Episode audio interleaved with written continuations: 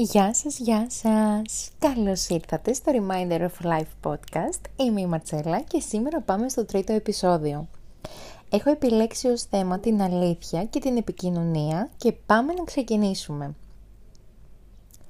Αρχικά λοιπόν να πω πως οι άνθρωποι μέσα τους έχουν την ανάγκη και θέλουν να λένε την αλήθεια. Βέβαια, περιορίζονται σε αυτό το κομμάτι από πολύ μικρή ηλικία, μιας και λαμβάνουν αρκετά μεγάλη κριτική ή κήρυγμα για τις πράξεις τους και τις επιλογές τους. Έτσι, τους δημιουργείται ο φόβος και να εκφραστούν, να εκφράσουν δηλαδή τον εαυτό τους, αλλά και την αλήθεια τους. Αυτό μπορεί να αφορά μία αταξία, όπου το παιδί μπορεί να είπε στη μαμά του ότι έσπασε ένα βάζο και η αντίδραση της μαμάς να ήταν σαν να τελείωσε ο κόσμος.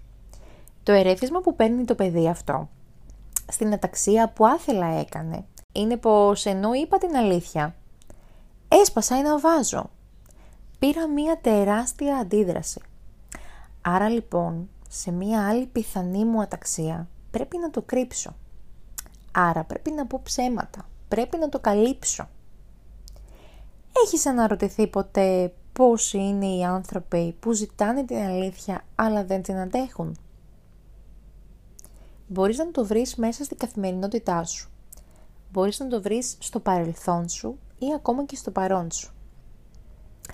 Ακόμα και από το πιο μικρό παράδειγμα, που μπορεί να είναι μία ερώτηση αν μου πάνε έτσι τα μαλλιά, υπάρχει η πιθανότητα να ακούσεις ότι δεν σε κολακεύουν. Σε αυτή την περίπτωση ακούς την αλήθεια, η οποία δεν ταιριάζει με τη δική σου επιθυμία εκείνη τη στιγμή και να παρεξηγηθείς ή να εναντιωθείς τον άλλον, χωρίς το άτομο να είχε σκοπό να σε προσβάλλει. Απλά σου ανέφερε την άποψη που του ζήτησες και είχε. Αν η αντιμετώπιση σου τον φέρει σε δύσκολη θέση, την επόμενη φορά που θα τον ρωτήσεις, υπάρχει μεγάλη πιθανότητα η δόση αλήθειας του να έχει μειωθεί, διότι θα φοβάται τη δική σου αντίδραση. Μέσα από αυτά τα δύο παραδείγματα θέλω να σου δώσω μία τροφή για σκέψη και αναζήτηση.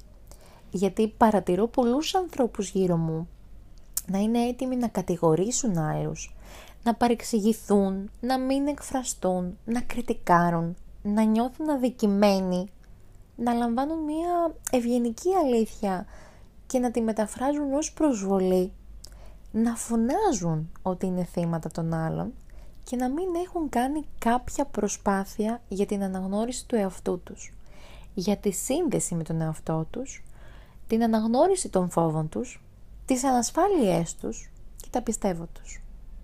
Άρα, αν ζητάς την αλήθεια στη ζωή σου, αλλά δεν την έχεις, κάνε ένα τσεκ και στις δικές σου αντιδράσεις, όχι μόνο του άλλου, αν χρειαστείς βοήθεια σε αυτό, μπορείς να με βρεις στο Reminder of Life και να επικοινωνήσεις μαζί μου στα social media. Τα λέμε στο επόμενο!